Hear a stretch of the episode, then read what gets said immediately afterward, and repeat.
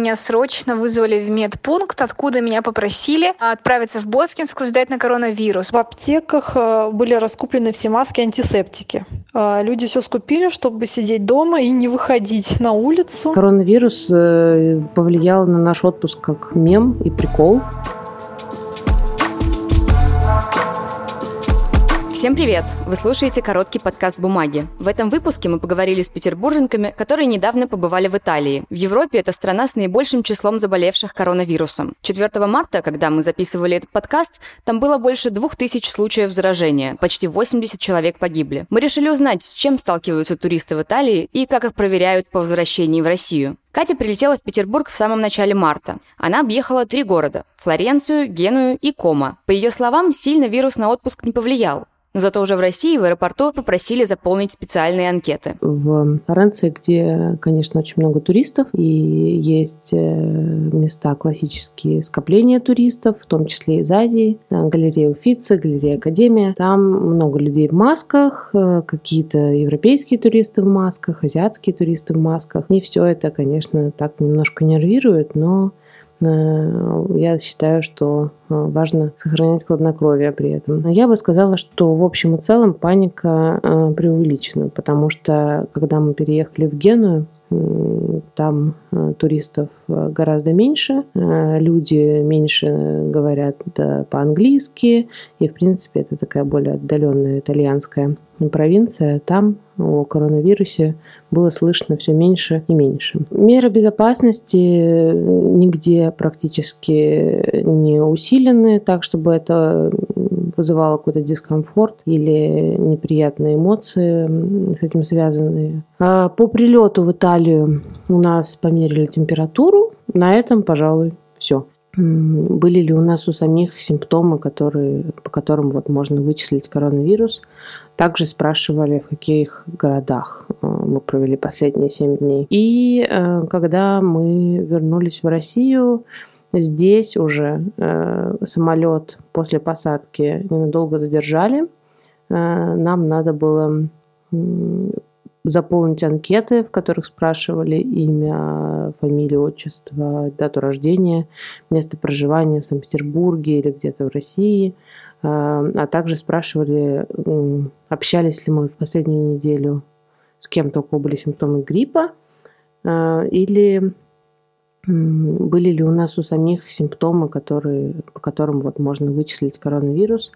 Также спрашивали, в каких городах э, мы провели последние 7 дней. В целом, коронавирус э, повлиял на наш отпуск как мем и прикол, потому что, конечно, любой стресс э, всегда хочется спрятать за юмором, так что мы старались не грустить, не переживать. Некоторых россиян, побывавших в Италии, госпитализируют. Другая наша героиня вернулась в Петербург 25 февраля. Она рассказывает, что в аэропорту никаких проверок не было, но зато сдать анализы на вирус ее попросили, когда она вышла на работу. Вот ее история. 25 числа в Пулково в 4 часа дня меня никто не проверял. Всем как бы в России было все равно, что у меня был рейс из Милана. Я пришла на работу на следующий день, и по распоряжению директора меня срочно вызвали в медпункт, откуда меня попросили отправиться в Боткинскую сдать на коронавирус. Посреди нерабочего дня поехала в Боткинскую. Там отдельный бокс, все супер классно, супер удобно. Правда, все равно большие очереди, очень много китайцев.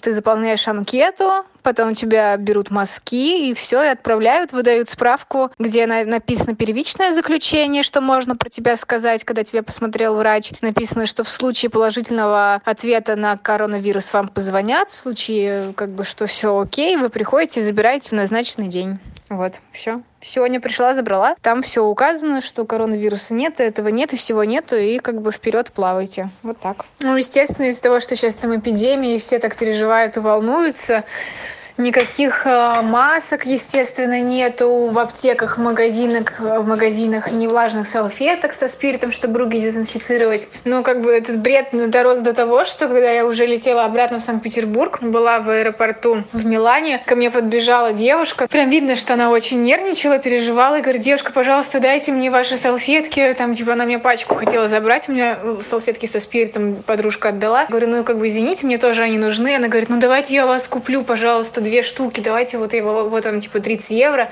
ну, пожалуйста, пожалуйста. Так что на этом сейчас вообще бизнес нормально делать.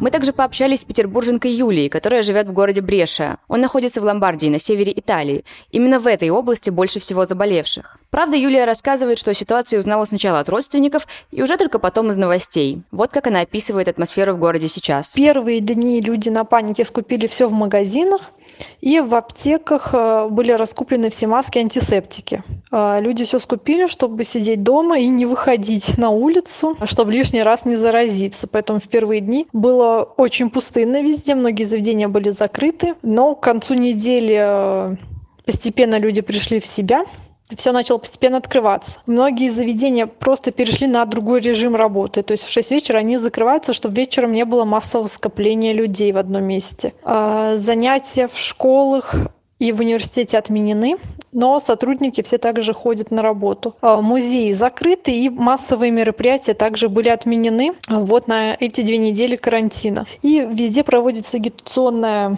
агитационные мероприятия, как защитить себя от вируса. И также у нас сейчас проходит так называемый флешмоб, а, чтобы люди не боялись. То есть агитация а, в, массов, в массовых, так скажем, в СМИ, в СМИ идет на то, чтобы люди не боялись и возвращались к нормальному образу жизни. Во Всемирной организации здравоохранения путешественникам рекомендуют в первую очередь соблюдать личную гигиену. Например, тщательно мыть руки и стараться не трогать лицо. Тем же, кто недавно вернулся из стран, переживающих вспышку коронавируса, также советуют в течение двух недель следить за симптомами. На этом все. Последние новости о Петербурге и не только читайте на сайте издания «Бумага» paperpaper.ru.